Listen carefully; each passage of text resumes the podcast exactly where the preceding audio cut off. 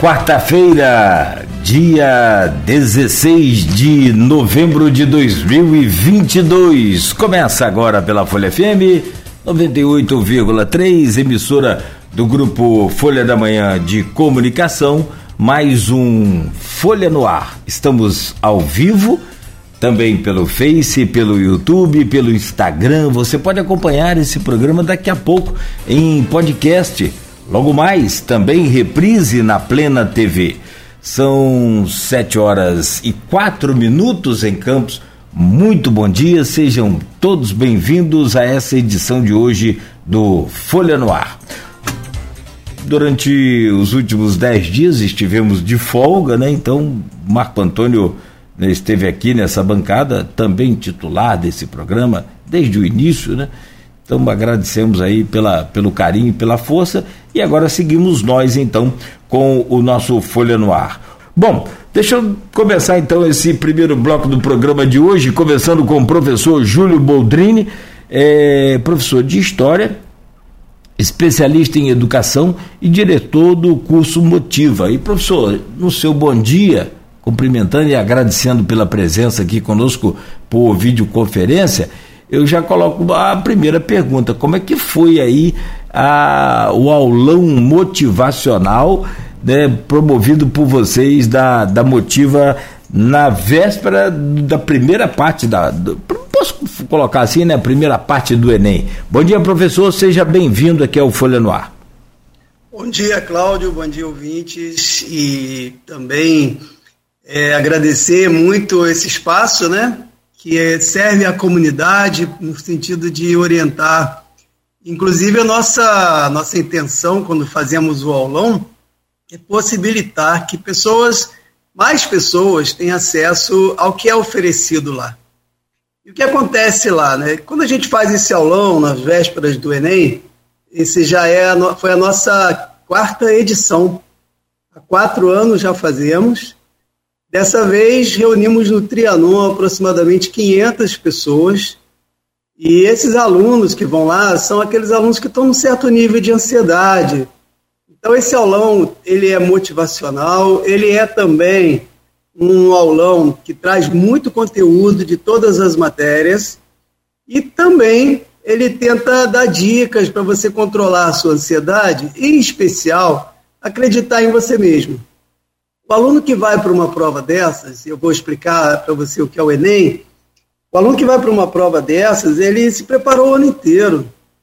Ele às vezes até leva dois anos ou mais se preparando para uma prova dessa. Você imagina o nível de ansiedade que um jovem, nesse momento, está passando. Então, esse aulão ele é muito lúdico, ele é muito dinâmico, ele é também muito prazeroso. Tem muita música, né? Nós contamos sempre com a presença do Sandro Bali, um grande artista local, fascinante, né? e ele já foi nosso aluno no Motiva também, sabe qual é o propósito desse encontro. E nós levamos nossos profissionais para lá, nossos professores, psicólogos, e eles trabalham muito essa questão, não só do conteúdo em si, como também dessa ansiedade, né, para a gente poder baixar o nível de ansiedade do aluno na hora da prova. Existem algumas dicas que são especiais para esse momento e é o que a gente trata lá, como tratamos nesse dia 10. Aconteceu no dia 10 do 11, no, no Teatro do Trianon.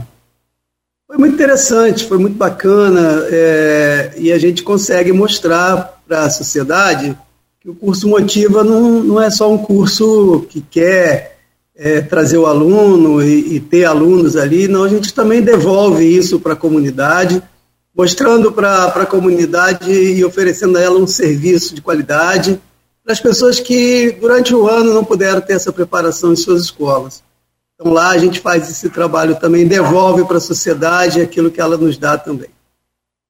Bom, é, é claro que aprender a controlar a ansiedade é uma coisa, ou pelo menos treinar, né? Ou pelo menos tentar controlar essa ansiedade é uma coisa fabulosa, fantástica, porque sinceramente eu acho que o que mais atrapalha a gente em, em determinados momentos, como por exemplo aquele da decisão, é a ansiedade, né? Não tenha dúvida. Verdade, verdade. Né?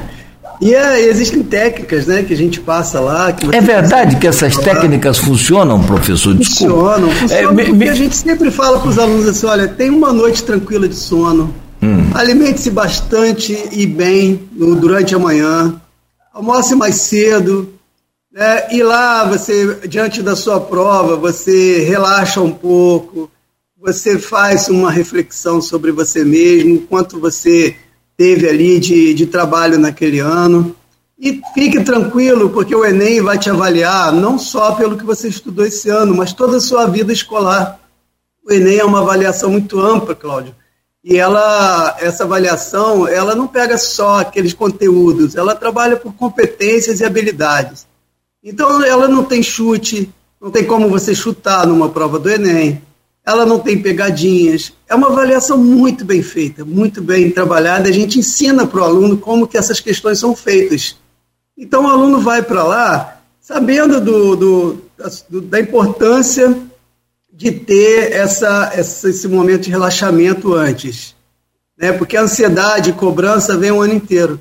Então aquele ali é o momento para ele ficar mais tranquilo com ele mesmo e sabendo que ele vai reproduzir ali aquilo que ele sabe né? Não adianta que ele, ele não, vai, não vai conseguir chutar e, e ele sabe disso.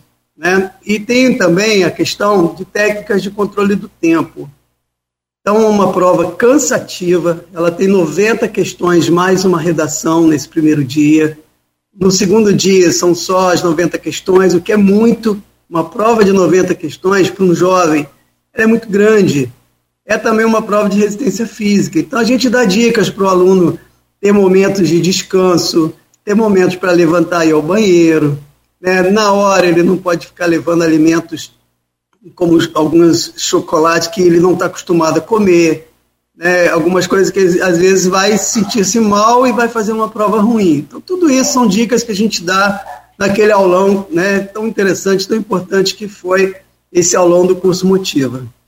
Essa coisa de, de, de, chocolate que o senhor falou é interessante. E era uma, uma das técnicas que eu ouvi, eu, eu, nunca coloquei isso em prática, é, mas diz um, um, um, outro professor de, de fora, eu estava vendo na internet isso, é de que se você estuda é, comendo chocolate ou mascando um chiclete, por exemplo, no dia da prova, se você usar o, o, o, se você mascar o chiclete ou comer o chocolate, você vai, vai, vai é, relembrar tudo que você estudou. Não assim, tem que estudar sério, né? Claro, evidente. Aquilo ali isso, vai ser isso. só é uma espécie de, de conexão, né? Uma conectividade ali com. com é, é, isso funciona, professor? Funciona, inclusive no aulão a gente dá algumas dicas.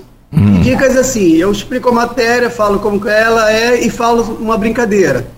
Ou ainda, eu ensino uma fórmula através de uma música uhum. já conhecida das pessoas. Então, na hora, o aluno vai lá e ele vai, vai lembrar daquela música, vai lembrar daquela fórmula. Né? Ele também tem uma memória visu visual, vamos dizer assim, aquilo aparece para ele, do professor dando aquela matéria. Tanto que após a prova os alunos falam assim: Nossa, eu lembrei de você falando isso. Né? Então isso é muito interessante, porque é, uma questão, Cláudio, faz uma diferença enorme você acertá-la. Mas enorme mesmo, porque o Enem, ele, aí já entrando um pouco né, na, na questão da prova em si, ele, esse Enem ele é o maior vestibular do Brasil, ele é um dos maiores vestibulares do mundo. Esse ano, foi um, foi um dos mais baixos. Ano passado foi o mais baixo, esse ano também foi o mais baixo em termos de participação. Nós tivemos ali 26% de, de pessoas que não foram fazer a prova nesse primeiro dia, e consequentemente não adianta fazer a segunda prova, né, no segundo dia. E também foram em torno aí de 2 milhões e 600 mil candidatos. Mas já houve Enem de também 6 milhões de inscritos e 5 milhões e 500 mil candidatos. Quer dizer, já existiram Enem mais concorridos. Esses dois últimos anos, nós tivemos um Enem bem, bem abaixo da, da expectativa, né? O que, de uma certa forma, diminui um pouco a concorrência, tá? porque muitos acabam é, não indo fazer a prova e, consequentemente, diminui ali a concorrência, abre mais vagas, a, a diminui né, a relação candidato-vaga, fica mais fácil para o aluno. O Enem é, é a principal forma de acesso ao ensino superior no Brasil. Tá? É onde se é ofertado o maior número de vagas e das escolas, das universidades públicas, é através do Enem, principalmente através dele, que você ingressa na universidade. O ensino superior está profundamente ligado ao Enem. Eu, eu gostaria de falar sobre essa parte, e é interessante você está nos ouvindo prestar atenção para saber o que, que é o Enem e o que, que é o ensino superior, o, o, o acesso ao ensino superior. Mas eu vou pedir licença, professor, porque eu estava sem acesso ao Face, mas chega aqui agora, tem 11 minutos já que postou, peço desculpas. É, o Maurício é um ouvinte nosso aqui, número um está é, sempre ligado aqui desde o primeiro dia de programa e participando, e de lá para cá nunca deixou de participar. Ele diz aqui: olha, é, Cláudio, é urgente.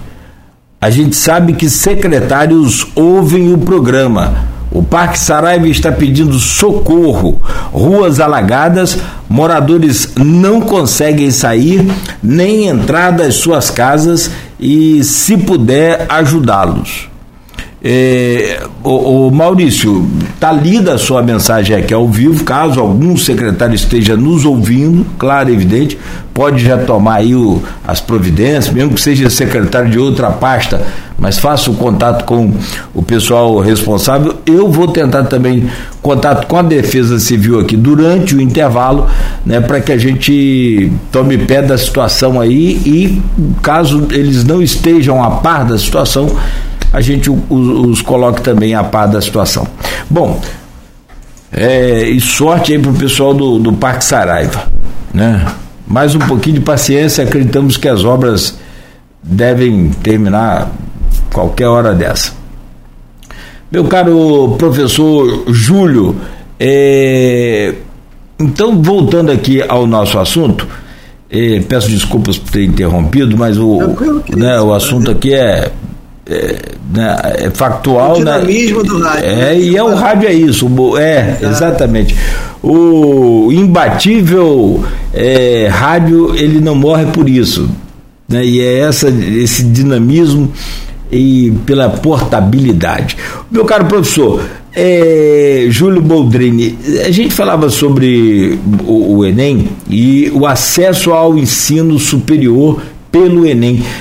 Para quem não entendeu ainda, para os pais que também são é, é, é, ou desatentos, não sei de que forma a gente pode colocar assim, mas a, o, o, pai que não entendeu, para passar para o filho a importância de fazer o Enem, o que, que você diria?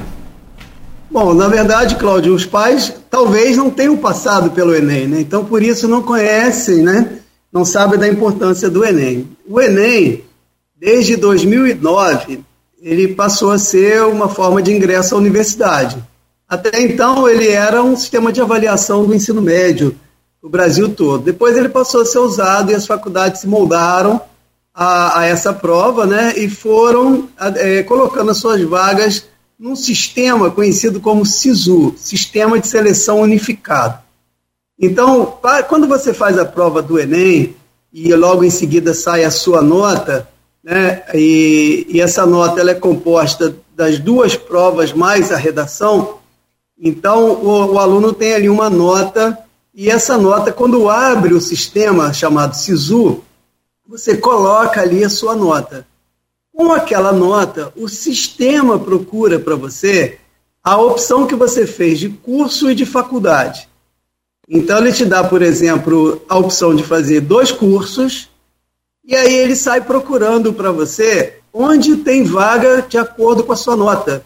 Então a sua vaga pode aparecer numa universidade federal do Acre, pode aparecer na Universidade Federal do Rio de Janeiro, pode aparecer em algum estado do Nordeste, do Sul, e aí você faz a escolha, você aceita, olha, tem vaga para você, de acordo com a sua nota, no curso de medicina da Universidade Federal do Ceará.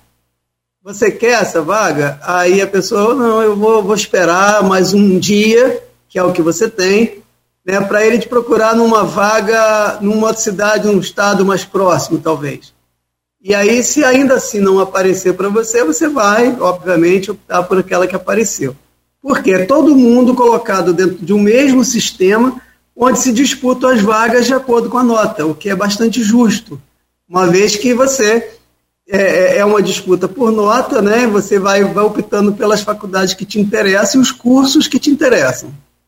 Então, o SISU é ele que distribui as vagas, entendeu? É esse sistema, através da prova do Enem. Então, quando você vai bem na prova do Enem, você tem mais chances de entrar na universidade mais próxima de você, ou ainda aquela que tem uma melhor classificação junto às instituições, ela que tem um peso maior em determinado curso. Então, por exemplo, tem, existem faculdades que são excelência em engenharia, e você quer ir para aquela faculdade. Existem faculdades que são excelência em, em comunicação social, e existem faculdades que são excelência em medicina. Então você vai buscando aquelas que são as excelentes. Então você vai, você que faz essa escolha de acordo com a nota que você tira. Não então, para entrar na universidade pública, para que os pais saibam, o Enem é o caminho. Então, o Enem é uma prova muito importante, ela é realizada ao final do ensino médio. E como você, como você estava falando na sua introdução, dá para mudar. Dá para mudar esse Enem. Tá? Agora, antes da gente chegar nessa parte, que vai deixar mais para o fim do programa, é, eu volto a essa questão de fazer ou não fazer o Enem. Eu posso optar por não fazer o Enem. E posso, e, e, e posso optar por fazer o, o, o, processo seletivo na, na universidade pública que eu quiser. Da minhas. Não, não ou, pode. Ou não, não posso. Não. Se você, por exemplo, for tentar uma universidade como o IFE, que nós temos aqui em Campos. Sim, sim. É, o IFE tem um vestibular próprio. Então você pode naquele vestibular tá. e o IFE também dedica ali, às vezes, 2%, 5% das suas vagas para a nota do Enem. Também tem isso, um pouquinho só. Agora, se você for tentar uma UENF, também uma universidade pública nossa, ela é estadual, só pelo Enem. Ela já teve um vestibular próprio, mas depois ela aderiu ao Enem. Então, algumas faculdades públicas estaduais você consegue, como por exemplo a Unesp, você consegue para um vestibular próprio dela. Mas a USP você não consegue, porque é uma universidade pública, federal. Então, é importante que você entenda assim, as universidades, elas, na sua maioria, sua grande maioria, elas têm acesso através do Enem. Agora, as universidades particulares também aderem ao Enem. Apesar delas ter seu vestibular próprio, mas elas às vezes dedicam uma, duas vagas para o Enem em cada curso. Tá? Então você entra também através do Enem. E outra coisa, para você ter acesso ao FIES, para você ter acesso a programas de bolsa, para você ter acesso a vários programas dentro da universidade só passando pelo Enem. O Enem também amarrou essa questão é, através do, desse sistema que só através do, do Enem você consegue também participar de bolsas de estudos em universidades particulares e também para fora do país você teria que ter passado pelo Enem.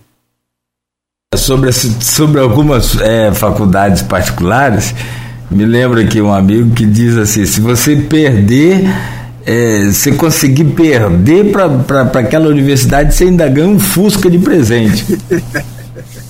É, infelizmente, né? Tem umas que são fáceis. As, é. faculdades assim, infelizmente. É, a crise é grande. Tem diminuído, mas tem diminuído. Hoje é. as faculdades buscam uma excelência na educação, tanto pública quanto privadas. É, é o, o trabalho que elas fazem é muito sério. Nós temos faculdades em campos que são privadas de excelência e que oferecem 100% de gratuidade por causa de programas de bolsa. E isso é muito bom, cara. Isso é muito bom porque o Brasil é um país que precisa de pessoas com curso superior. O Brasil, no ranking mundial, está muito atrás em termos de universidades, de, de diplomas universitários. Né? Nós somos um dos mais baixos em mestrado e doutorado e somos um dos mais baixos também em ensino superior. É, isso para nós não é bom, não, não fica bem na foto, né? A gente precisa de mais, mais universidades. Você diz em qualidade ou em quantidade? Quantidade. Quantidade. Quantidade, né? quantidade nós não estamos muito bem na foto, não. É, nós somos, para você ter uma ideia, de cada 10 alunos que ingressam no sistema educacional, somente três chegam à universidade. Então fica muita gente pelo caminho, né? Então de cada dez que entram, muitos, muitos, mas muitos ficam pelo caminho. A proporção que chega à universidade é mínima. É, aí teria que ser, sim, mais universidades, concordo, pode ser, mas também todo um processo de reestruturação educacional. Acho que passaria por, né, passaria por uma uma grande reforma da educação, né, uma transformação desde o, o, primeiro dia da criança na, na, no jardim ou ali na, na, na creche, que seja, né, no, no ensino fundamental, é, até mesmo a, a, partir de quando ele, ele termina aí o, o ensino médio. Sabe, sabe onde é o gargalo desse sistema? É, é da, ensino médio. É da, do, do, do, do, do nono ano para o ensino ano, médio. É. é. ali é o gargalo. Ali, ali para. É você tem, exatamente, a maior número de desistência. E em função disso, o ensino médio está sofrendo uma alteração, sofreu uma reforma e está mudando para evitar toda essa evasão, esse abandono hum, é. que tem acontecido muito ali no ensino médio. É, e antigamente o nome de, denominava-se quarta série, né? Eu acho que hoje é quinto ano, né? É, é, quinto ano. É, então, havia um gargalo na quarta série. A criança aprendia a ler, escrever, aquela coisa ali, e o pai já situação difícil, a família carente, aquela coisa toda, a criança, criança mesmo, né? Preferia parar de estudar para porque já sabia ler e escrever. Né? Quer dizer, é, não sabia. Familiar também. Né? Isso. De colocar a criança para trabalhar, né? É, desde os 12 é. anos de idade, para ajudar na renda familiar. E ali ah, muitos optavam né, por parar de estudar. É, então por isso que eu falo, desde dessa reestruturação, dessa reforma da educação, no sentido de que de haver uma equipe, por exemplo, isso é o mínimo, né? Mas de haver uma equipe, é, quando o aluno parou de estudar, ele sumiu dali e não aparece em, em cadastro de outra escola e, e nem particular, haver uma equipe em busca desse aluno. O que, que houve que você parou? Por que, que você parou? E... Na verdade, isso voltou agora, né? Já tem aí aproximadamente oito anos que esse sistema voltou. Hoje, o aluno da escola pública ele é obrigado a estar matriculado até os sim, anos de idade. Sim, sim, sim. Né? E aí, se ele sumir da escola, existe um sistema que é chamado de FICAI, e ali, se o aluno não justificar a ausência dele por, por, por três dias, ele já é notificado. No quinto dia, a escola é obrigada a notificar ao conselho tutelar. E Isso. O conselho tutelar vai até a casa da pessoa saber o que houve. Isso você fala até porque é da rede estadual também, de ensino, né? Então você tem isso. propriedade para falar isso, professor. E isso funciona na prática, assim, com essa qualidade que o senhor anunciou? Que eu também conheço. Funciona, funciona, uh, com certeza até o nono ano funciona bem. Até o nono ano? É, funciona bem. Uhum. É, as escolas estaduais, que são de primazia do ensino médio, elas já têm uma dificuldade maior de manter esse sistema. Mas quando o aluno é menor de 14 anos, na, na escola do ensino médio, ele, ela tem um compromisso a mais com esse aluno né, de encaminhar o mais rápido possível, porque ela tá, essa criança está protegida pelo Estatuto da Criança e Adolescente. Então a, a, pressão sobre, sobre a escola é maior e faz com que a escola seja mais atenta a essa questão das faltas. Por quê? As faltas, elas sinalizam muitas coisas. Sim. Elas sinalizam sim. um aluno que vai ser reprovado, elas sinalizam um aluno que está, é, vamos dizer assim, desanimado com o estudo, até alunos que estão sofrendo violência em casa, alunos que estão com algum tipo de envolvimento com o tráfico, né? Por que, que ele está faltando à escola? Então, ele está faltando à escola, isso, na verdade, é sempre um indicador. a ausência do aluno da escola é sempre um indicador, né? indicador de algo que não está funcionando bem. Então é por isso que existem esses programas e eles funcionam, funcionam sim. Em especial até o nono ano funcionam bem, bem mesmo. Ah, que bom então que a, a, essa coisa do que eu cobrava já existe. E aí vem uma outra parte que é descobrir o problema, é tentar ajudar o aluno também. Isso. Né? Exatamente. É, ah, o aluno parou de trabalhar, parou de estudar porque está trabalhando, ele está é. fazendo um serviço. Então, aí entra conselho tutelar, entra aquela coisa toda, mas sobretudo é, orientar a família e a gente falava aqui, por várias vezes nós já conversamos aqui com o conselho, conversamos com promotores de, de justiça, né, da, da vara de, de infância e juventude também, é, explicando, esclarecendo isso, professor. É, a partir de certa idade, 16 anos, acho que a partir de 16, eu não vou falar idade para não errar, mas o menor pode trabalhar, porque muita gente da, da, da, da geração passada, mais antiga, acha que, que menor não pode trabalhar, que é por isso que tem tanto crime, que não, o menor pode trabalhar pode, sim. Pode, pode. Desde que não atrapalhe a vida escolar dele. Desde que não atrapalhe a vida escolar, desde que não seja um, uma exploração infantil, desde que você tem, você tem uma série de regras. Não é sim. é proibido, porque tem criança de 16 anos aí maior do que nós dois. Sim, com certeza. E a Bem questão mal. do trabalho, ele é, é um trabalho educativo. Ele nunca pode ser um trabalho pura e simplesmente para a pessoa ganhar um dinheiro. Não, ele tem que ser um trabalho educativo, de formação.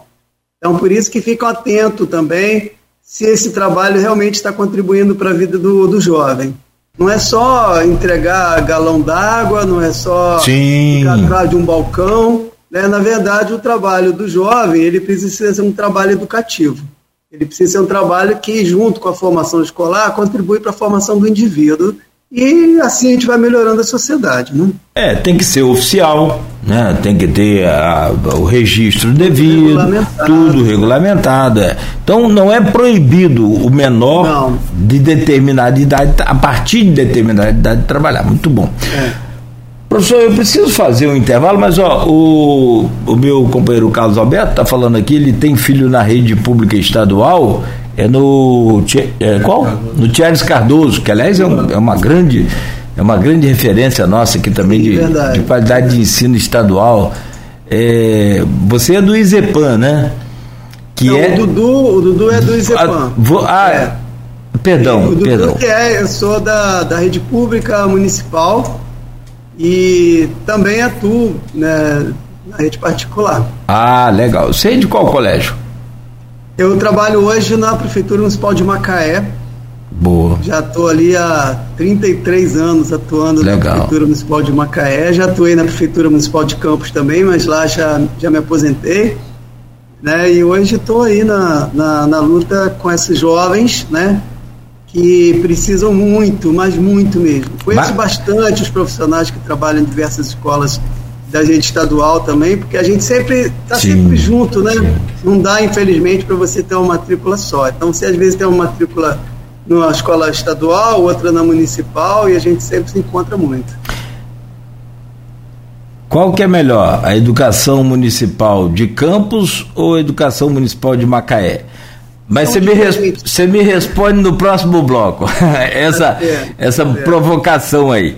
No tá próximo, bom. eu vou pedir licença rapidamente. Você continue aí conectado conosco. É, eu vou fazer um intervalo aqui rápido e a gente volta para falar sobre a, essa provocação que eu fiz, que é séria na verdade, por que não? Né? Porque tem profissionais que falam que Macaé paga muito melhor do que Campos. Tem outros que falam que a, o sistema de ensino é melhor.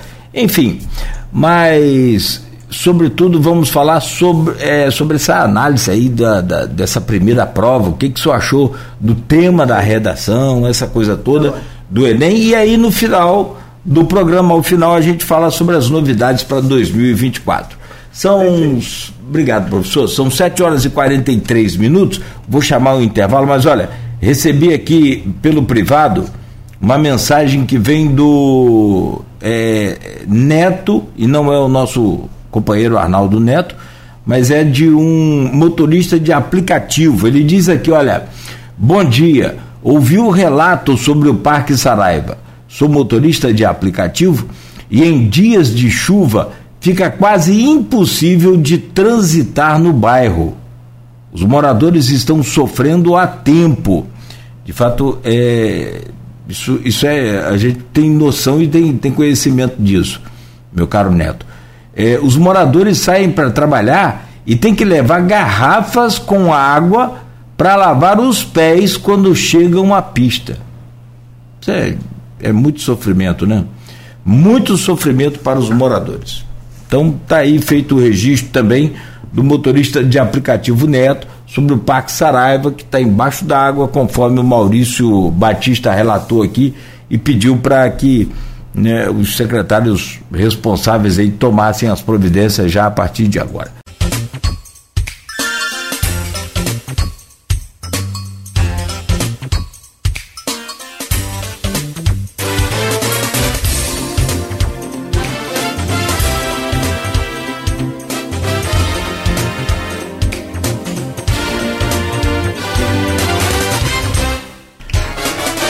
Bem, são 7 horas e 53 minutos agora em Campos. Já voltamos com o nosso Folha no Ar. Só cortar esse som aqui, professor, para a gente seguir com a nossa entrevista. É, aqui pela Folha FM, 7 horas e 54 minutos em Campos. Voltamos com o Folha no Ar, no oferecimento de Proteus Serviços de Saúde Medicina Ocupacional, a qualidade certificada ISO 9001-2015, Unimed Campos, cuidar de você. Esse é o plano. Laboratórios Plínio Bacelar e Plínio Bacelar Vacinas, uma clínica moderna especializada em vacinação e também com o apoio de Green Energia Solar. Antes de voltarmos com o professor Júlio Boldrini, que é professor de História, especialista em Educação e diretor do curso Motiva, né, falando aqui hoje sobre o Enem, a primeira parte da prova que foi no domingo. Deixa eu só atender aí ao pedido do pessoal do Parque Saraiva, através aí do, do Maurício Batista aqui no nossa streaming no, no Face e também do Neto, que é motorista de aplicativo mandou aqui no, no privado também. É o seguinte, eu acabei de falar com o subcomandante da Defesa Civil, o, o é, Major Edson, que vale aqui o comentário sempre que faço, sempre que posso, como uma das pessoas mais é, prestimosas que eu conheço aí nesse, nesse setor público.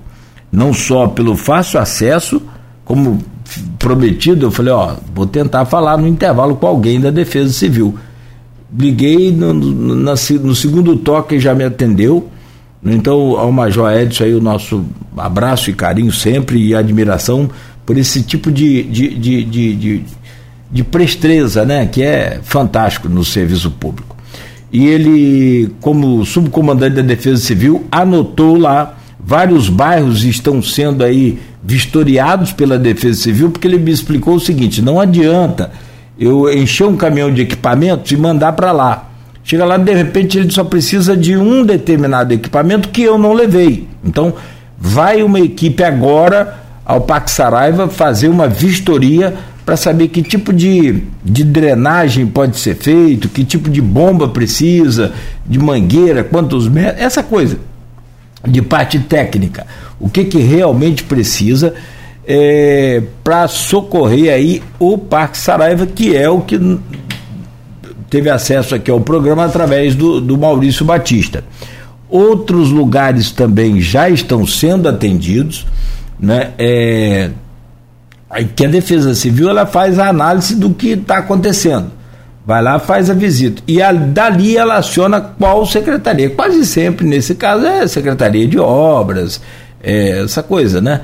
É, para poder fazer a, a, limpeza ou retirada de qualquer tipo de, de, de contenção que, a, que, que, aconteceu ali por conta das águas, lixo, limpeza, essa coisa toda. Então, ela aciona uma das secretarias, ou todas, no caso se for preciso, para atender a, aquela comunidade. Então, ao Major Edson, nosso carinho, nosso abraço mais uma vez aí, nosso muito obrigado pela atenção e a comunidade do Parque Saraiva, através aí do, do Maurício Batista, pode aguardar que se já não chegou, segundo o próprio é, é, Major, deve estar chegando aí uma equipe para avaliar a situação desse bairro aí. Bom, meu caro professor Júlio Boldrini, a gente falava no bloco anterior sobre né, todas as técnicas para a prova do Enem, essa coisa toda, e que, e que, vale agora para domingo, né? Sim, a, claro. Anote aí. Domingo é a segunda prova, né? Que é a segunda a prova. prova é, hum. a primeira prova o aluno tem meia hora a mais no tempo dele, né? Porque tem a prova de redação na primeira prova. A segunda prova, portanto, são menos meia hora e ali acontecem as provas de matemática, que é uma prova longa. O aluno tem que estar muito bem preparado. É, é sempre lembrando que o Enem cobra não só os conteúdos do ensino médio. Então, o aluno tem que saber a matemática básica, o aluno tem que saber operações. E a matemática do Enem, ela é cobrada a partir do que a gente chama de problematização. Então, nunca é uma questão que o aluno não tenha que refletir. Não é só fazer uma conta ali e achar o resultado e comparar com as alternativas. Não. Tem toda uma reflexão que o aluno faz para chegar ao pensamento matemático, que é o que o Enem avalia. Junto com a matemática, tem também ciências da natureza. Então, o aluno vai fazer provas de física, química e biologia. E boa parte dessas questões, você às vezes não consegue discernir se é uma prova, se é uma questão de biologia ou de química, muitas vezes, né? porque elas são chamadas de interdisciplinares, como aconteceu também no primeiro dia. Então, ali o aluno faz uma prova que pode ser de história, pode ser sociologia, pode ser filosofia, né? e aí, às vezes, mistura um pouco até com a geografia. Né? Então, isso chama-se interdisciplinaridade. Mas interessante, Cláudio, lembrar que a primeira prova do Enem demonstrou um grave problema estrutural que o INEP, o INEP é o instituto que faz a prova do Enem, é o instituto ligado ao governo que faz a prova do Enem. Mas o INEP está com um número de questões que a gente chama de Banco Nacional de Itens, o BNI, está com um número de questões muito baixo. Então, para conseguir fazer essa prova, os funcionários tiveram que adaptar questões que anteriormente foram descartadas, porque elas não foram bem, não foram no teste que se faz, elas, elas foram descartadas. Então, para reaproveitar essas questões, eles tiveram que é, modificar, adaptar a questão para que ela pudesse realmente ser validada e ser colocada ali. Isso pode vir ter, inclusive, anulação de questão. Pode. Ainda não aconteceu nesse Enem, vamos esperar para ver mas tem gabaritos ali que estão sendo questionados, então pode acontecer. Agora, por que está com esse baixo nível de questões no Banco Nacional de Itens? Pelo seguinte, o INEP vem passando por uma crise estrutural há quatro anos. Né? O presidente que estava lá começou a fazer muita interferência pessoal e política, e aí houve uma debandada inicial de dez assessores diretos dele. Ao final do ano, do início desse ano, 40 assessores também pediram para sair.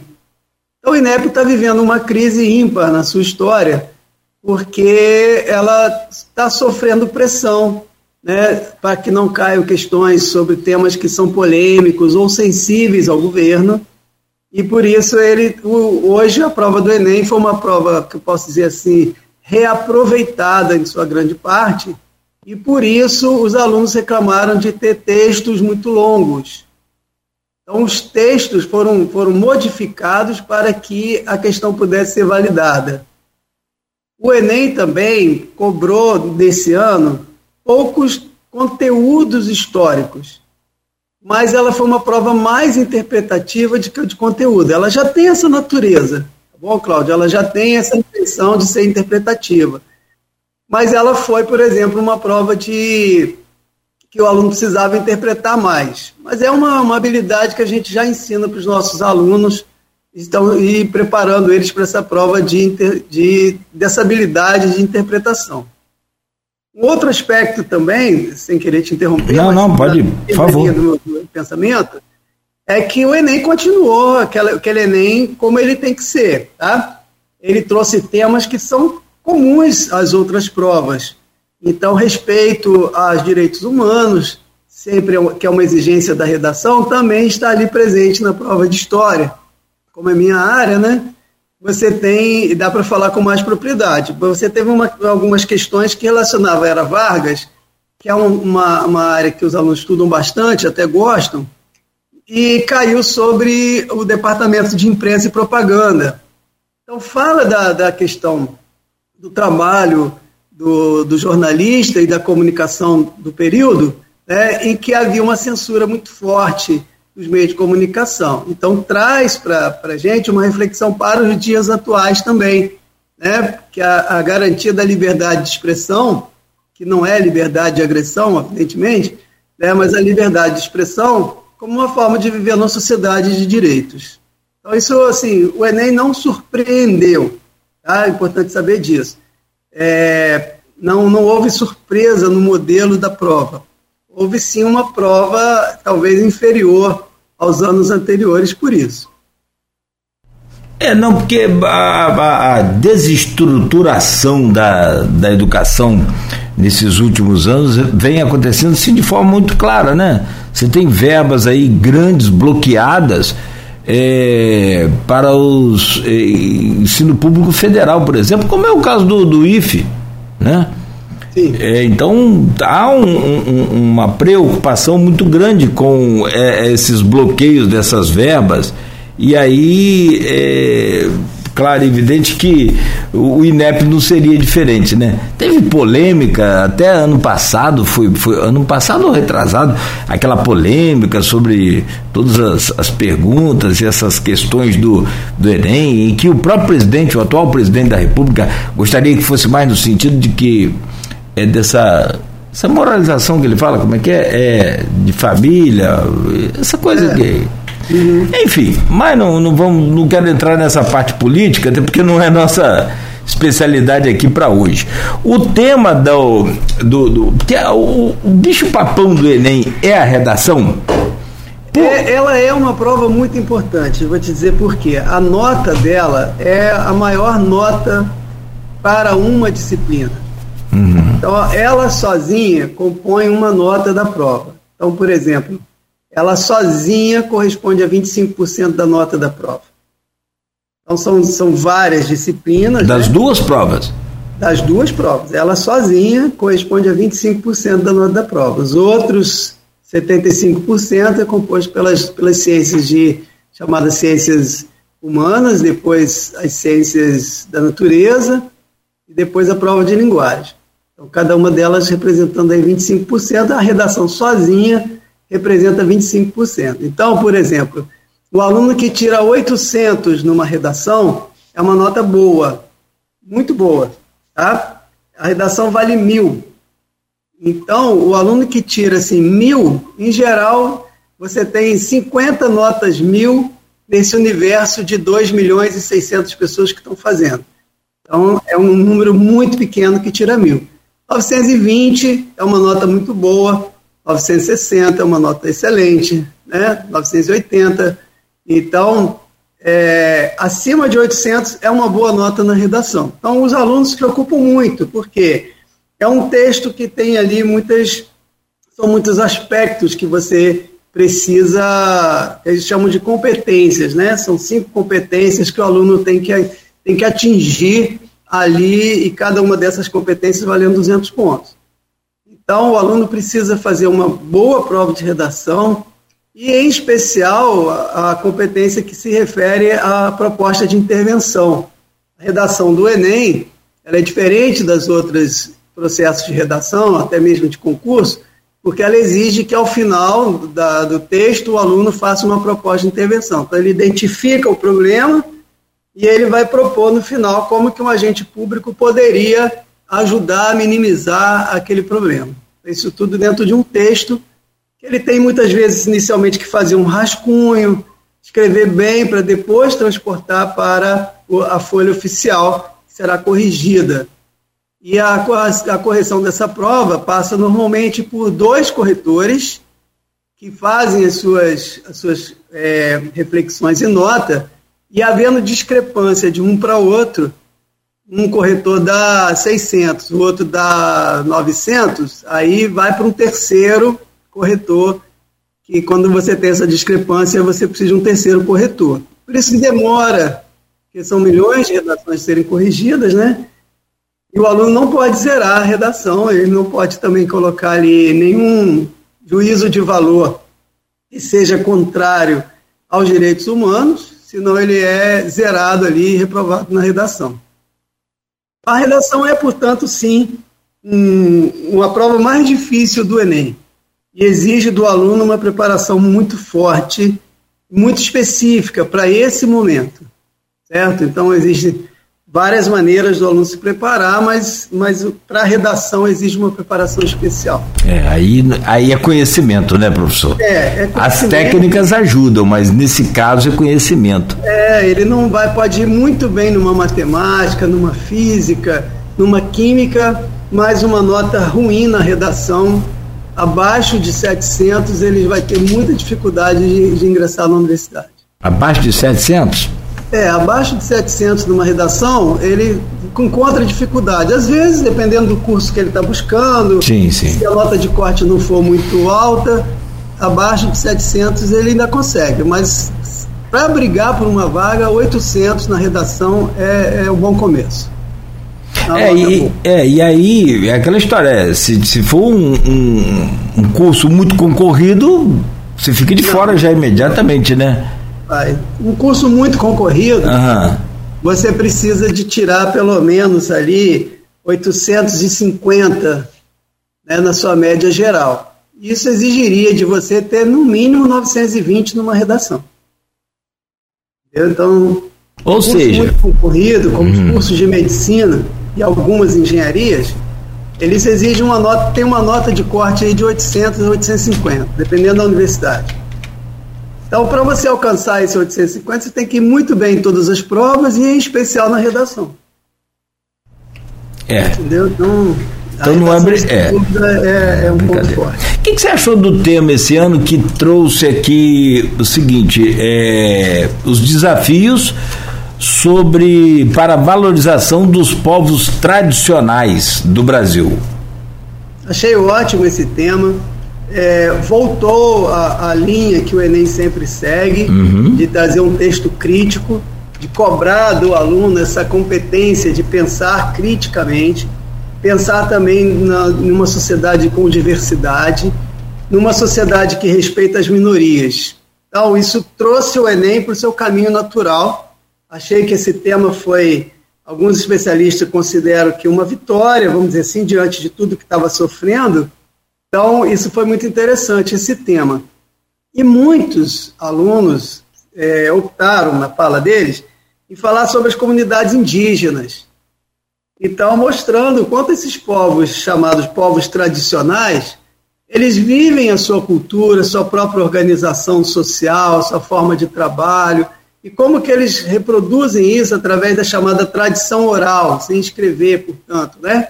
Vão passando essa cultura adiante ao longo do, dos tempos. Mas aí nesse grupo também encontram-se os quilombolas, que são é uma comunidade bastante grande no Brasil, os povos ribeirinhos também, que eles têm, têm uma classificação muito específica para eles, tá? e são milhares de famílias que são chamados de povos ribeirinhos. Campos, nós temos algumas comunidades assim, no Brasil inteiro. Também os ciganos, são chamados de povos tradicionais e vivem na sua própria comunidade.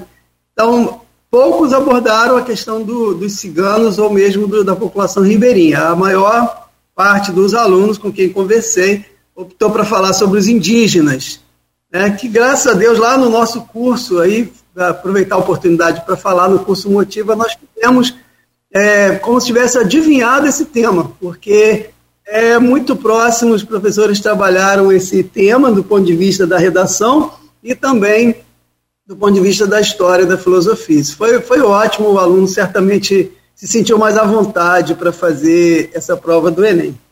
Então é um tema também que, em geral, os professores trabalham bastante, sabe, Cláudio? Porque sabe que o Enem cobra essa questão da diversidade, do respeito a minorias. Então, o tema da redação foi para nós uma surpresa, não uma surpresa, mas assim uma certeza de que o Enem voltou para o seu caminho natural.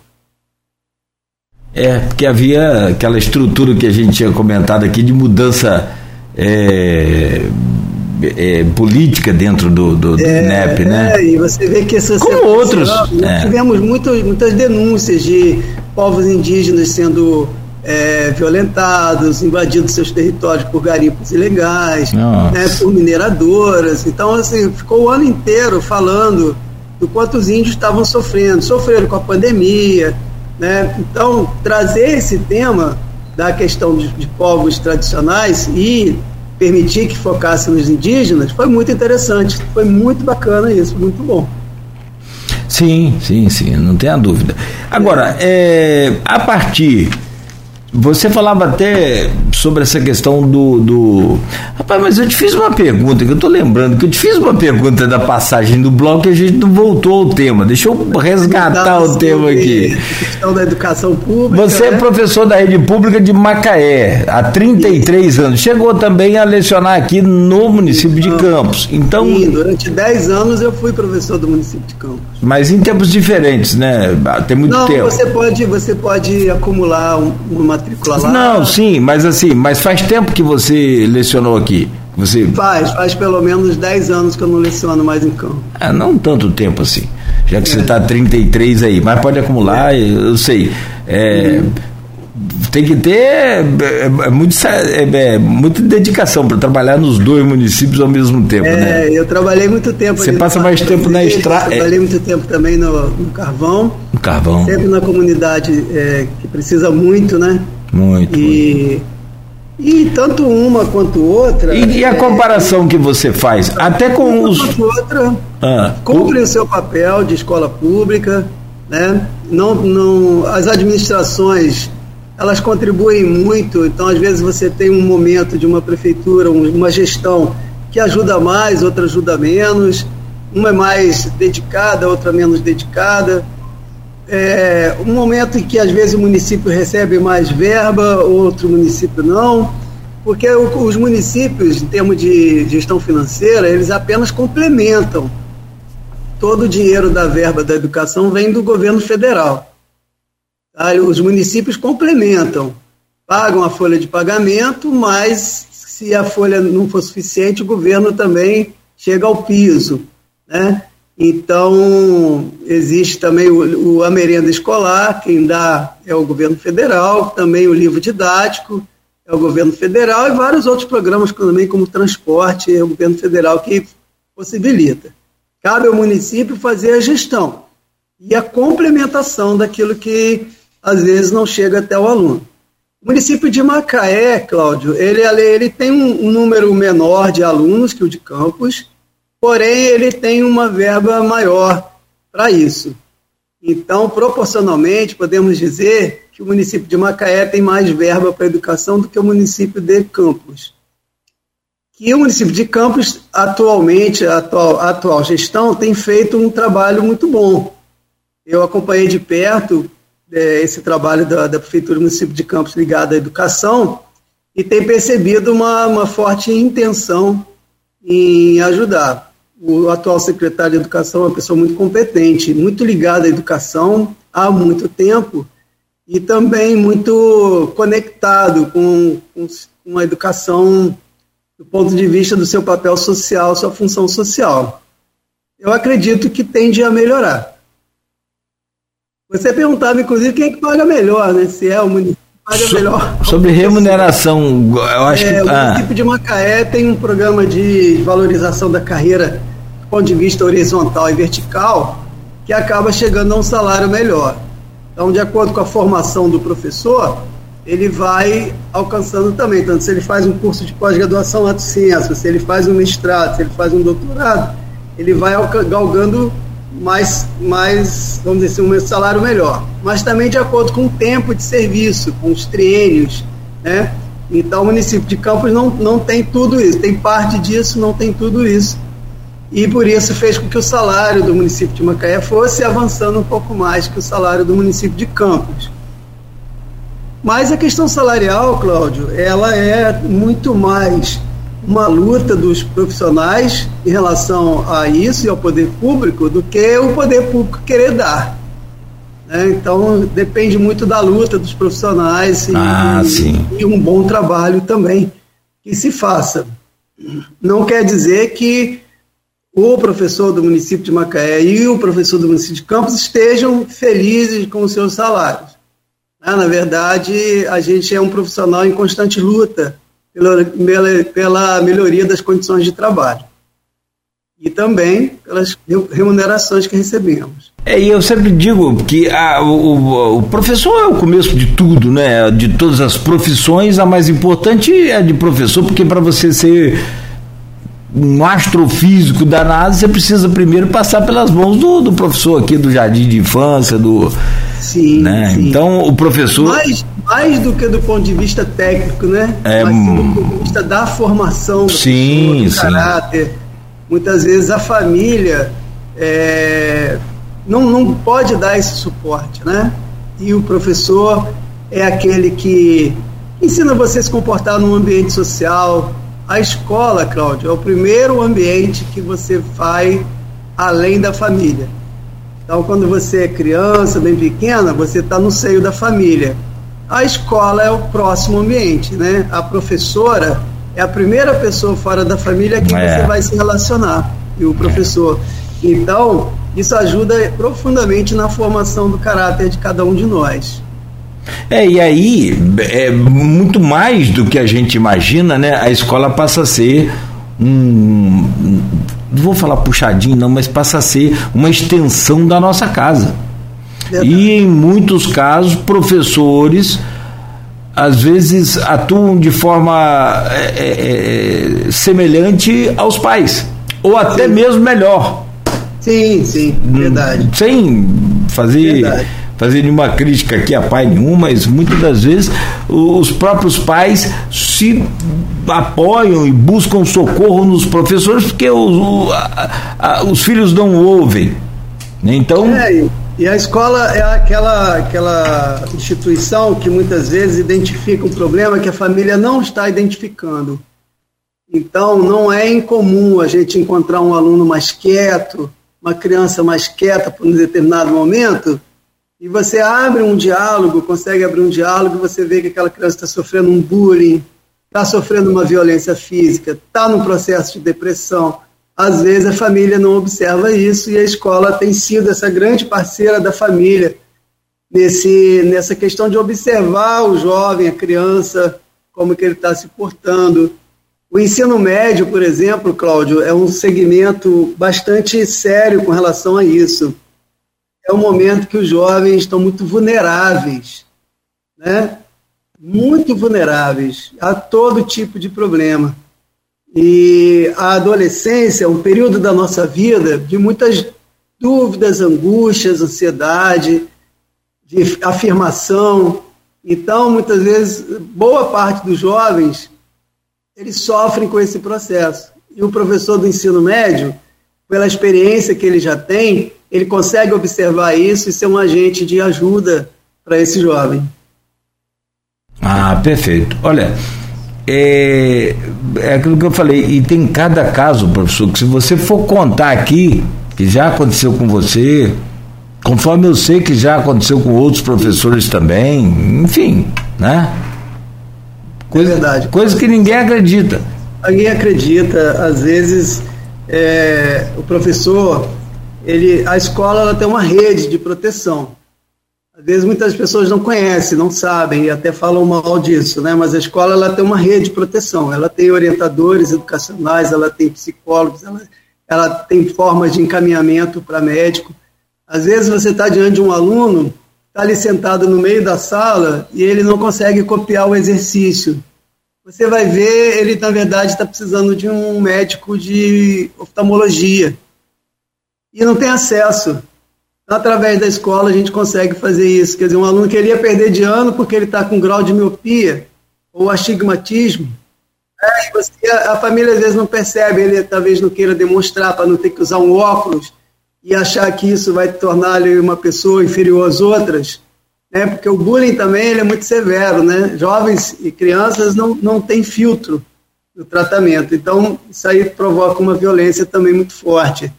Tem alunos às vezes que existem muitas síndromes, né? Tem aluno que você dá um papel branco para ele fazer uma prova e ele não consegue entender o que está escrito porque o fundo do papel é branco, como de todos os outros. Ele tem uma síndrome de Irling, que às vezes não é, não é descoberta. E se você não escrever no quadro com a caneta azul, ele lê, mas não entende o que você está escrevendo ali. Então, o professor, ele precisa, ele, ele tem essa capacidade de identificar esses problemas vezes ele, ele, a criança tem um TDA que você só vai identificar quando ele chegar ao ensino médio. Passa ali pelo fundamental todo e ninguém descobre que ele tem um transtorno de déficit de atenção. Então, muitas vezes, são muitas síndromes que a escola está preparada para ajudar esse jovem.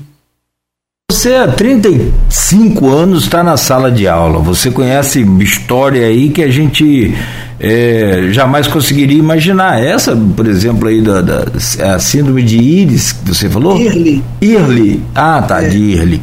É, é uma bem, bem, bem peculiar, né? A miopia é um caso mais comum, talvez, né? Uhum. Agora, depois, depois da pandemia, é, nós tivemos aí um, um, um uma, não, um, um estouro, mas um, um, elevado número de casos de alunos com de crianças com depressão, que no nosso tempo, professor, depressão era coisa de rico, né? Os mais antigos falavam, meu filho, está com depressão, não, isso é coisa de rico, isso é doença de rico.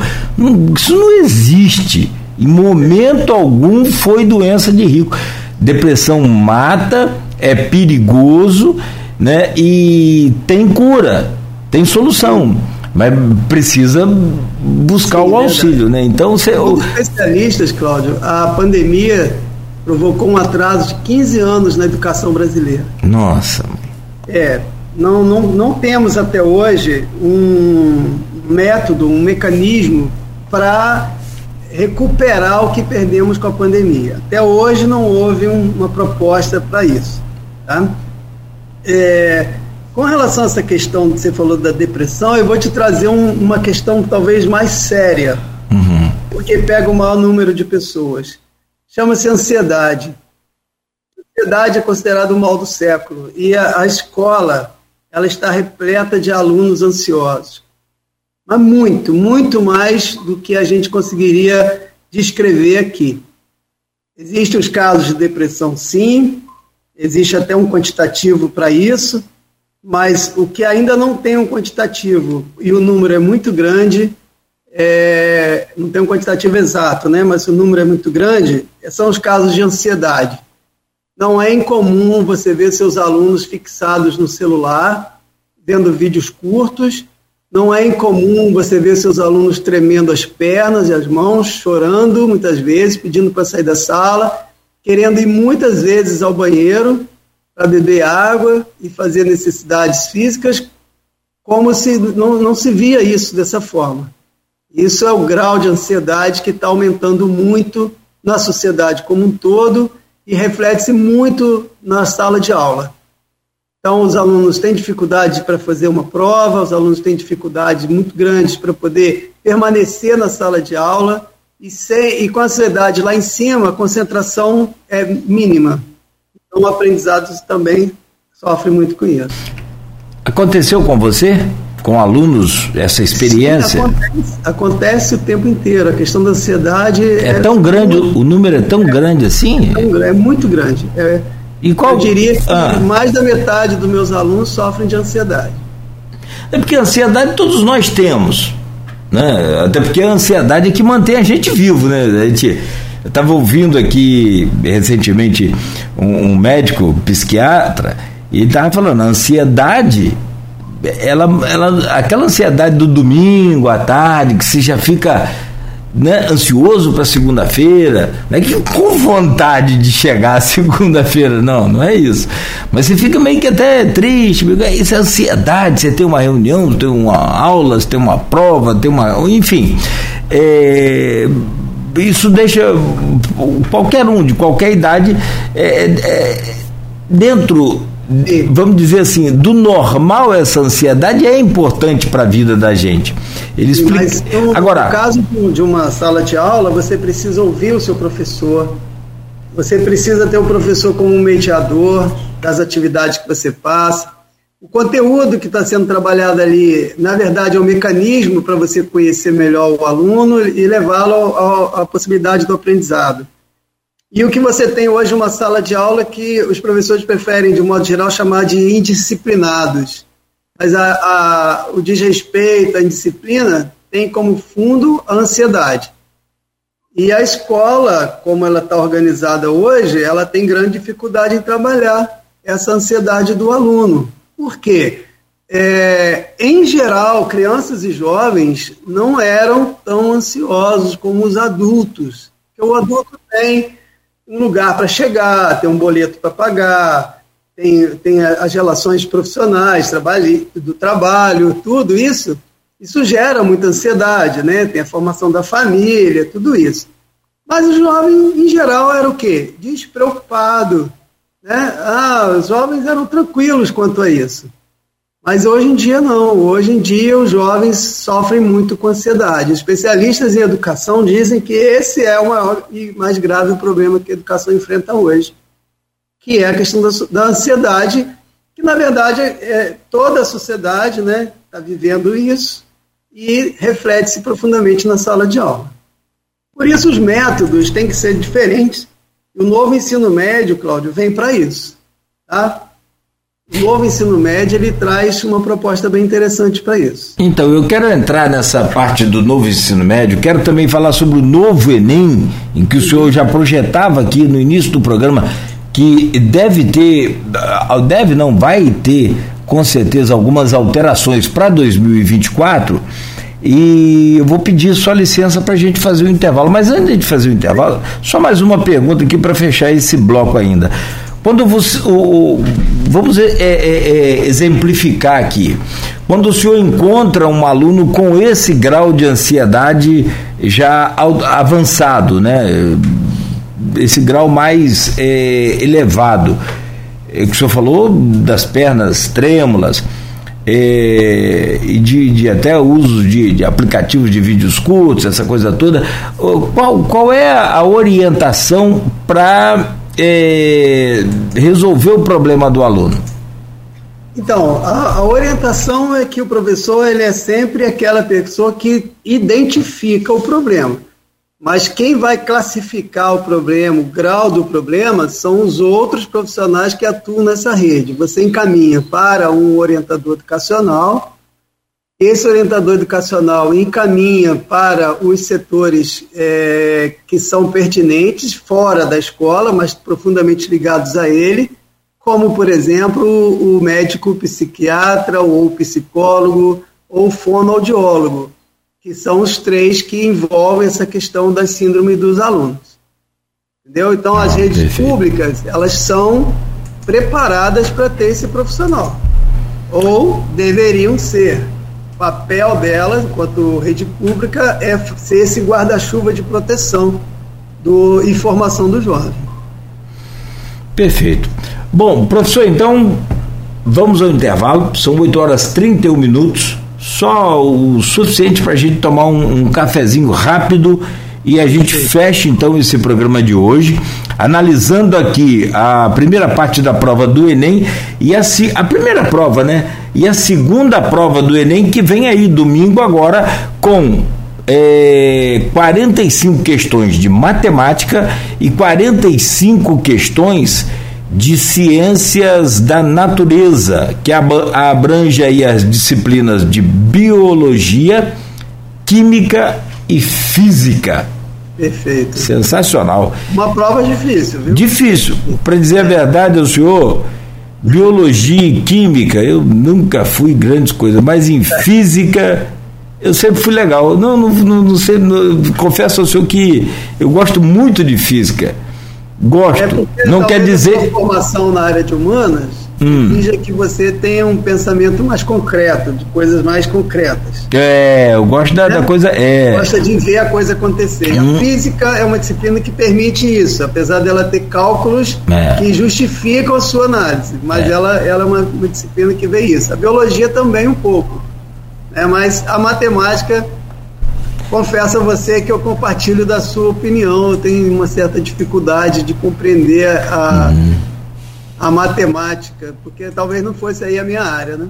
É como dizia aquele ditado: na matemática e ciência eu não vou muito bem, mas no português eu me agaranto. Me agaranto. é, que, não, é impressionante, essa coisa de física, é, ela me encanta muito. Talvez, não porque eu seja nenhum capacitado para isso. Estou falando isso não. Estou falando que é legal, eu gosto. Você pegar aqui é, um trem a 80 km por hora, encontra com uma, uma charrete a 20 km por hora, com qual tempo eles vão percorrer tantos quilômetros. Eu, eu acho aquilo fantástico, acho fantástico. fantástico. Muito acho muito, muito legal. Aliás, eu estava conversando com minha esposa essa semana, negócio de, de estrada, né? O quanto você usa de matemática para dirigir e de física para poder dirigir, né? Você vai cortar um caminhão, por exemplo, você está a 80 km por hora, caminhão subindo no morro, você vai olhar se o caminhão está carregado ou não. Ó, você já começou a usar a matemática e você vai usar a física. Então, se o caminhão também está a 80 km por hora, tem tantas toneladas vazias, tantas toneladas cheio, né? E você está a 80 por hora também, quanto tempo você vai eh, levar para cortar o caminhão? É uma coisa muito, muito bacana. E dirigir é física e matemática pura. Você verdade, olha, né? olha para ver direitinho. Entra numa curva 100 km por hora e aí você não consegue fechar, fazer aquela curva. Se você já começa a usar a física, a força centrífuga, aí começa essa coisa toda. Eu gosto muito mas não quer dizer que eu seja bom, eu só estou falando que é. gosto. é, a matemática ela é boa. Aí eu, eu, meus filhos começaram a falar comigo que estudaram engenharia de produção. Ah, pai, o senhor fala que gosta de matemática, então vem cá, resolve esse problema para mim aqui. Falei, como assim isso é um problema? Isso é um problema seu, não é meu. Aquela matemática é, específica, né? Um negócio fora da realidade. Verdade, oh, é verdade. Meu Deus do céu.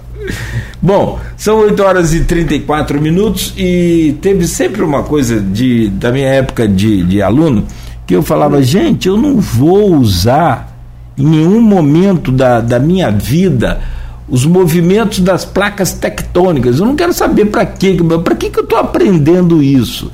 Será que essa coisa realmente vai acabar? Porque eu não tenho interesse, eu tenho interesse em, né, em, em outra área. Por que, que eu quero saber de história? Por que, que eu quero saber de, de geografia? Até que ponto a gente vai poder escolher, o aluno vai poder escolher que rumo ele tomar uhum. né, dentro da sala de aula com a, a, a, a matéria específica para ele. Então, eu, então isso vai, vai acontecer, né? Eu quero saber disso, mas no próximo bloco, pode ser? Perfeito. Então, Perfeito. Então vamos lá. Só para a gente fechar aqui mais um bloco rapidinho.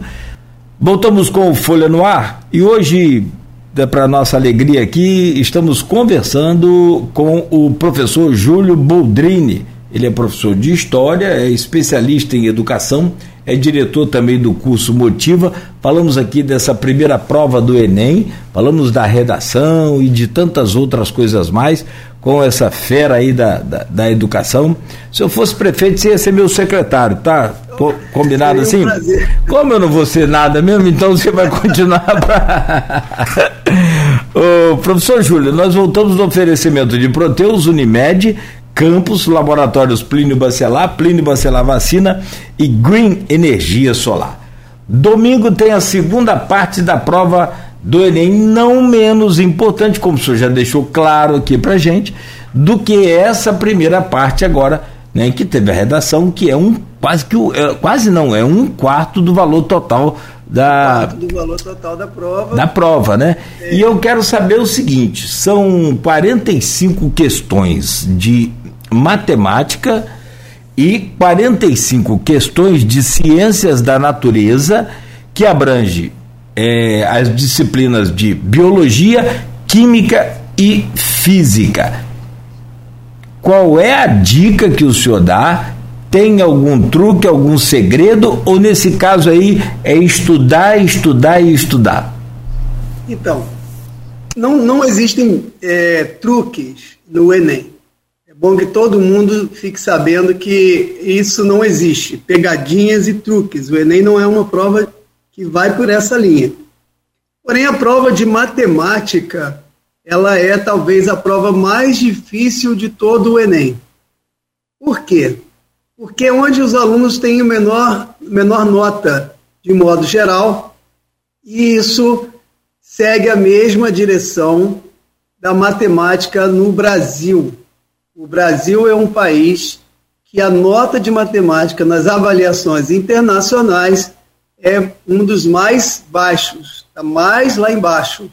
Existe uma avaliação que é feita a nível internacional, chamado PISA, né? e é nessa avaliação os alunos brasileiros em matemática, eles não vão bem. Tá? E isso tem a ver, Cláudio, com uma tradição no Brasil da matemática não ser dada por professores de matemática. A história do ensino de matemática no Brasil ela tem a ver com as escolas militares, com engenheiros militares e depois engenheiros civis que se arvoraram no primeiro ensino da matemática. As faculdades que formaram professores de matemática já pegaram essa tradição do ensino de matemática vindo por profissionais que não eram da matemática. Isso é um dos problemas que o ensino de matemática tem no Brasil. Então, é, a falta de pessoas formadas como educadores de matemática é, nos, nos trouxe a uma tradição da matemática ensinada por engenheiros. E aí, por, por isso, a matemática ela tem sido um gargalo para o Brasil, que tem que mudar bastante, e vem mudando. Tá? A gente também aponta os problemas, mas também aponta que tem sido feito, uma, tem sido feito um grande esforço para transformar a matemática em algo palpável e não abstrato. Então, a matemática, o ensino da matemática tem melhorado muito no Brasil, mas ainda é um dos piores no mundo.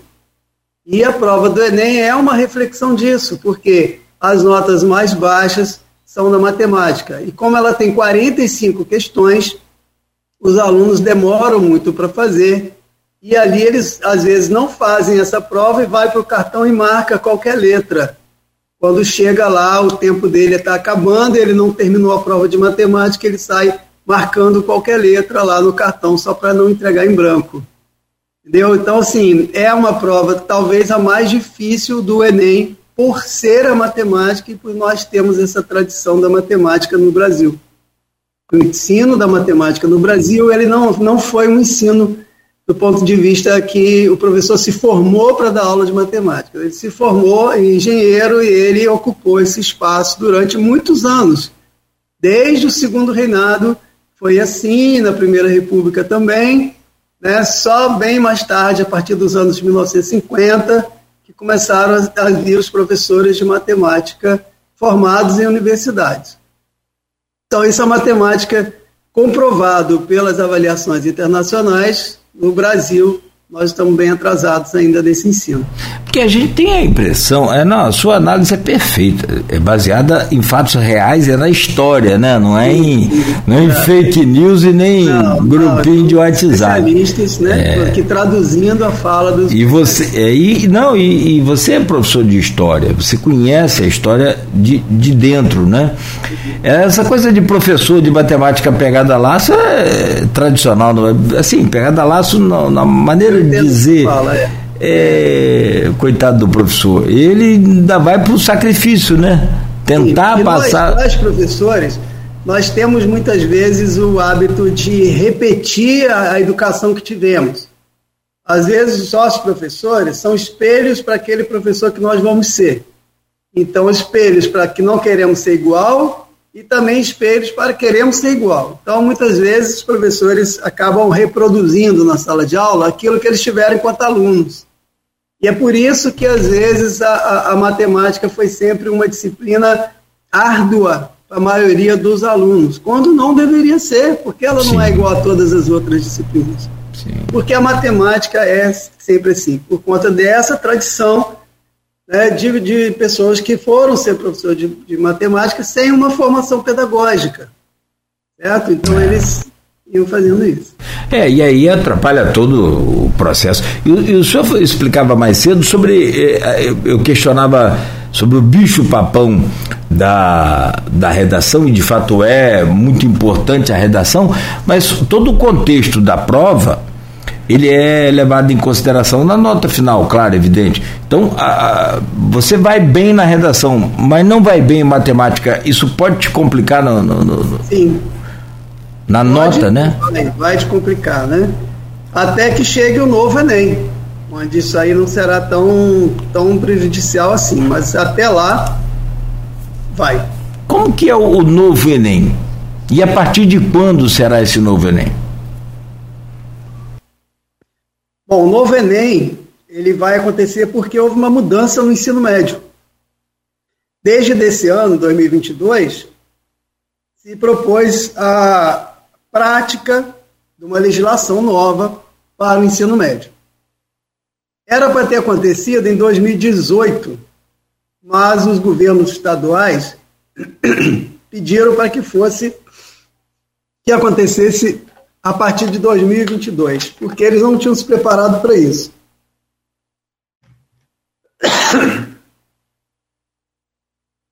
Desculpa, Cláudio. Tranquilo, fica à vontade. Toma aí, aí um cafezinho, uma água aí. Fica à vontade. Então houve, houve essa, essa alteração. Uhum. E aí o novo ensino médio vem trazendo uma divisão, aumentou o tempo de, de aula. O tempo de formação do ensino médio agora é composto por 3 mil horas mil horas a cada ano, e aumentou, portanto, 600 horas na formação do aluno do ensino médio. E o, o aluno do ensino médio, ele agora vai poder fazer uma escolha. Nós estamos, isso a lei chama de itinerário formativo. Então, o aluno vai ter uma parte que chama-se formação geral básica, onde ele terá todas as disciplinas que ele já tem com ênfase em português e matemática, e as outras disciplinas numa ênfase menor. Mas também ele vai poder escolher aquelas disciplinas que ele se, vamos dizer assim, que ele tem mais é, afinidade e ele queria ter uma formação mais aprofundada. Então, para isso, para ter a formação mais aprofundada em história, ele abre mão de uma formação mais aprofundada em, em física mas é uma escolha dele. Então, esse protagonismo que está se dando ao aluno de construir seu próprio currículo, acredita-se que ela vai diminuir a evasão escolar. Porque o aluno vai ter uma afinidade maior com os temas a serem tratados. É, então, as escolas estão se preparando para isso. E aí, Cláudio, deve haver uma, uma mudança muito grande também na vida escolar do aluno, uma permanência maior na escola, mas com uma quantidade a mais também de conteúdos a serem aprendidos e também numa profundidade. Então o aluno ele vai lá, ele vai fazer a formação geral básica, mas ele vai poder escolher além disso disciplinas em que ele quer se aprofundar. Também trouxe o novo ensino médio uma coisa que a gente tá, que é chamado de projeto de vida onde leva o aluno a uma reflexão do que ele é para ele mesmo e o que ele é para a sociedade. Então, isso é obrigatório nas redes públicas e privadas. Cabe à escola acrescentar mais coisas, se quiser, chamadas de disciplinas eletivas, e o aluno também escolhe para fazer. Não é obrigado a fazer, ele escolhe para fazer, agregando mais valor ao seu currículo a tendência é que o aluno saia do ensino médio com uma escolha feita da profissão. E é por isso que no Enem, ele, no próximo Enem, não, não do 23, mas do 24, 2024, o Enem vai ser uma prova da formação geral básica no primeiro dia e uma prova no segundo dia, né, que vai ser somente das disciplinas que o aluno escolher fazer. No momento da inscrição, ele já vai dizer: vou querer fazer a prova de ciências da natureza. Então, ele vai lá para ciências da natureza e não vai fazer as outras provas. É, esse, é, esse é o caminho que tem, nós temos sido orientados a trabalhar para atender o novo ensino médio. Bom, finalmente, né? Até porque, é. poxa. Agora, é, é, assim, eu, eu disse há pouco que eu gosto de física, não quer dizer que eu entendo, mas eu gosto. É, eu posso escolher, então, uma matéria específica sobre física, né? Tá, mas eu, aí eu vou deixar de estudar biologia, vou deixar de estudar. Vai. vai. Quando você tiver a formação geral básica, você vai ter ali Sempre português e matemática e língua estrangeira. Sempre. Sempre. Nas três séries do ensino médio. Mas você vai ter também uma introdução à física, uma introdução à biologia, uma introdução à química, uma introdução à história. Questões muito básicas dessas matérias. Na parte que você escolher, aí sim você vai ter isso de forma aprofundada. Correto? Então, digamos que você escolhesse para física. Aí você ia ter uma formação aprofundada em física. Muito bom. Muito bom. É uma escolha sua, né? Uma, uma é. coisa que tem mais a ver com você. Então a tendência é você gostar mais daquilo. Claro. A é. hoje ela é muito desconectada da realidade, desestimulante para o aluno, que o aluno só vê aquele conteúdo dessa pergunta que se faz tanto: o que, é que eu vou fazer com isso para a minha vida? né, é, é, é uma falta de compreensão e falta do professor também explicar que todos esses conteúdos eles fazem sentido, desde que a aprendizagem seja significativa. E, infelizmente não é. é. O método que usamos não condiz com, o, a, vamos dizer assim, a expectativa do aluno. Então, também as escolas precisam mudar o seu método de trabalho. E sobre isso eu gostaria de falar um pouquinho ao final, se você permitir. Claro, já, já vamos partir para finalizar, mas é, só mais uma pergunta. E a rede está preparada para atender a essa, essa transformação já? Não, não está. A rede pública não está, a rede privada também não está. Raras são as escolas que estão compreendendo como será o processo. Sabe, infelizmente, essa mudança do ensino médio, Cláudio, eu participo dos movimentos é, da educação. Isso é uma, um pedido nosso que vai para mais de 15 anos. Há 15 anos nós lutamos por isso. Em 2017, o governo Temer aprovou essa lei, que estava no papel em discussão há 10 anos. Em 2017, ele aprovou essa lei, que era para ser aplicada em 2018. Como eu te falei, as escolas não estavam preparadas para isso, se pediu para protelar. E chegou um momento que não dá mais para protelar, foi do ano de 2022, e a partir desse ano de 2022 é obrigatória essa mudança, e como você perguntou, a resposta é: as escolas não estão preparadas para isso. Há um medo disso ser mais uma reforma do ensino e não dar certo, como tantas outras que já tivemos que não deu certo. Pode ser que essa também não dê certo, mas o caminho é bom, a, a proposta é muito boa. Eu acredito, como educador, que esse é o melhor caminho para o aluno. Naturalmente, é, é, é eu, eu, acredito que potencial a rede tem. Né? Tem. Tem potencial, tem bons professores. Sim, sim, sim. É só saber administrar Perfeito. essa coisa, né? Colocar esse profissional. Perfeito. Infelizmente, há um movimento dentro do, do próprio movimento de educadores uhum. contrários a essa lei. Acredito. É, Acredito. infelizmente. É. É. Eu acredito muito e, e, confio muito na proposta. Que nós vamos, nós vamos melhorar o ensino médio. É, o, o ensino tem que ser atrativo. Eu não posso, é. É, em algumas redes particulares, a, o ensino superior, você vai fazer né, uma determinada matéria, um determinado é, é, profissão. Ah, advogado, engenheiro. Então você tem o básico do básico, mas tem todos os cálculos da engenharia. tem todas as informações sobre como utilizar a lei, sobre cada matéria com cada profissão com sua matéria. Perfeito, né? perfeito. Então, tem que se não for atrativo e se não for interessante para o aluno, cara, eu, a, nós temos exemplos aí da Finlândia, por exemplo, acho que é um grande exemplo de educação de qualidade no mundo, né? Já conversei aqui com vários colegas seus, especialistas sobre isso, e a Finlândia é, ela, ela transformou a educação num, numa atração.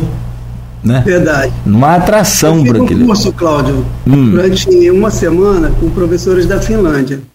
Chamava-se Educação para o Século XXI. E segunda, terça, quarta e quinta só se falou de ensino fundamental. E eu doido para saber do ensino médio. Parecia que eles estavam escondendo até que mostraram que o ensino médio é um grande problema para eles também. É, eles são realmente, hoje eles são o segundo lugar na educação no mundo, foram terceiro ano passado, esse ano segundo, já foram primeiro por vários anos. Eles estão no topo da, do que é a educação. Mas do ponto de vista da, do ensino médio, eles também têm dificuldades, apesar de que eles optaram muito por uma escola de formação técnica, no médio. O aluno escolhe ali uma, uma profissão. Isso é um canal, um sinal para a gente também, um caminho, que o nosso ensino médio ele possa virar também uma, um momento de formação para o aluno mais específico. Então, acredito que esse, esse é o caminho. O ensino médio ele é um gargalo no mundo todo, tá, Cláudio? É, estudo muito ensino médio e ele é um dificultador no mundo todo. Ele tem problemas, vamos dizer assim, no mundo todo. Por isso que eu acredito que a educação brasileira, com essa reforma do ensino médio, que estamos chamando de novo ensino médio, possa de fato ser um caminho a ser percorrido com sucesso. Deixa eu só registrar aqui, tem um, um abraço aqui para você e deixar que você faça aí as suas considerações finais, professor é, que vem lá do, do. Eu tô falando do seu amigo também, do seu companheiro de profissão, o Marcelo, é, do Colégio Agrícola. Ah, Marcelo Almeida, grande. Marcelo Almeida. Oh, isso mesmo. É, saudações agrícolas. Um cordial é. abraço aí ao professor Júlio. É um, um tá, um abraço pra gente aqui da Folha. Abraço aí ao Marcelo. Marcelo é uma figura, né? Sensacional. É, Grande professor. Grande, opa, como é. que se dedica aí à causa, né? É, é, uma vida dedicada ali ao agrícola. Sim, verdade. Meu caro professor Júlio Boldrini, quero também registrar aqui o prazer de poder ter recebido é, aqui uh, virtualmente a sua presença. Você está em Casimiro de Abreu, não está? Não, no momento eu estou em Rio das Ostras. Ah, em Rio das Ostras. É, é. Então, ganha bem aí em Macaé, então o cara tem mansão em Casimiro, tem mansão em Rio das Ostras, tem não, mansão não. na. Qual, Mas... Qualquer casa pode ser uma mansão, desde que seja. É claro, é claro, é claro. Tendo amor e paz, meu amigo, até um barraquinho. Mas eu quero agradecer muito. Mas fique à vontade aí, pois não. E fazendo aqui uma divulgação do nosso trabalho, o curso Motiva funciona no edifício Salete e nós somos muito especializados em Enem e vestibulares mais difíceis, e também o pré-militar. Então, a gente tem essa, essa possibilidade de ajudar o aluno. Somos também uma empresa de preparação para concursos públicos, com professores de grande, grande nome na cidade. E agora, Cláudio, eu queria essa oportunidade para te dizer o seguinte: acreditando no trabalho do Motiva e acreditando no novo ensino médio e na educação com aprendizagem significativa e um método conhecido como é, aulas invertidas e, e, e, tantas outras propostas, chamadas de metodologias ativas, o curso Motiva criou ASA. E aí, eu acho que o Dudu falou um pouco para você isso, né? Então, o curso Motiva criou ASA. A ASA se propõe a ser uma, uma nova escola de ensino médio na cidade, colaborando, assim como todas as outras que já existem, para a melhoria da qualidade do ensino da nossa cidade. Valorizando sempre o ensino, a aprendizagem e a autonomia do aluno na construção do seu currículo. Como eu falei para você e reforço, Nós queremos colaborar com outras instituições que já existem com a qualidade do ensino de campus. E agradecer a você pelo espaço, poder ajudar as pessoas e mostrar que o Enem é sempre muito desafiador. Né? E ele é a porta de entrada para a universidade. Não existe outro caminho que não seja o Enem. Tá? Apesar de você ter o IFE, a UERJ aqui na região, que são universidades que, de, de grande qualidade, que você não passa pelo Enem, mas elas são minoria, né? 90% das vagas na universidade pública passa pelo Enem. Cláudio, espero que tenha colaborado. Muito, muito, colaborei muito, não tenha dúvida. Né? Muito obrigado. Você tem esse espaço aí na cidade para melhorar a educação.